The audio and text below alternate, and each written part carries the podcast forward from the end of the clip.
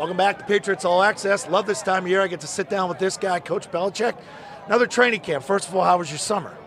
Good, good. Um, yeah, always good. Good to be away. Always good to get back. Put a couple new stickers on the boat. You do that every time you guys win one. Yeah. How's your handicap? Did it go up? Did it go down? Yeah, it goes up. Keeps going up. Hey, uh, can you explain to the fans sort of what the first day is, uh, sort of to inundate the team and get them ready before you guys put the pads on on Saturdays? An extension of the OTAs, the training camps, and those summer sessions?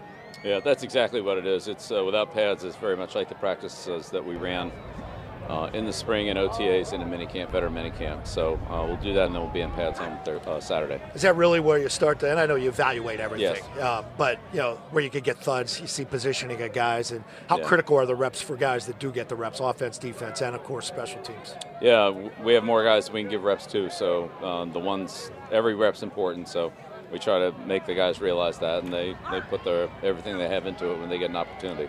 Uh, but it's we're not really in real football here uh, until the weekend, and then situationally we'll just build all the way on that through the following week.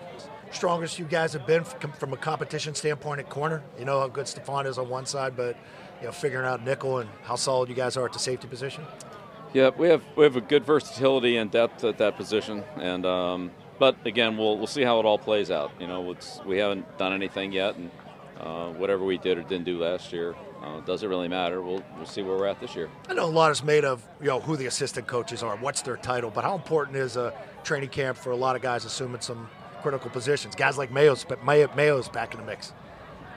Well, it's important for all of us, even uh, no matter how much experience you have or don't have. It's um, an opportunity to really do something that we haven't done in six months, which is um, you know make play calls, make adjustments in game, uh, react and think fast and quickly, uh, like you have to do in game situations. So uh, we're all a little rusty on that, and uh, that's preseason games will help us, and practice helps us sharpen up and you know see things quicker and all that. But um, it's, it's good for all of us, players and coaches. We all need it.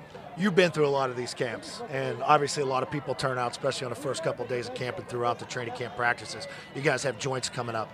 How important? How important is it for the organization to have open practices like this to fan, for fans, so they can come get a glimpse of teams? Some guys may be here, may not be here. Yeah, well, it, it's really it's a different look, you know. You, as you know, you, you see the game on uh, Sunday or um, at night in, in preseason, uh, but what you see out here is a little bit different. You see the drills, you see, you know, players really competing against each other, and um, you know, you just get a little different perspective. So I, I, mean, I think it's good for all of us. All right, coach, it's great to see you. Have a good couple of days. I'll see you next time in Detroit when we kick things off. Sounds good, Scott. Thank you. Good to see you again. All right, buddy. There you go. There's your head coach, Bill Belichick.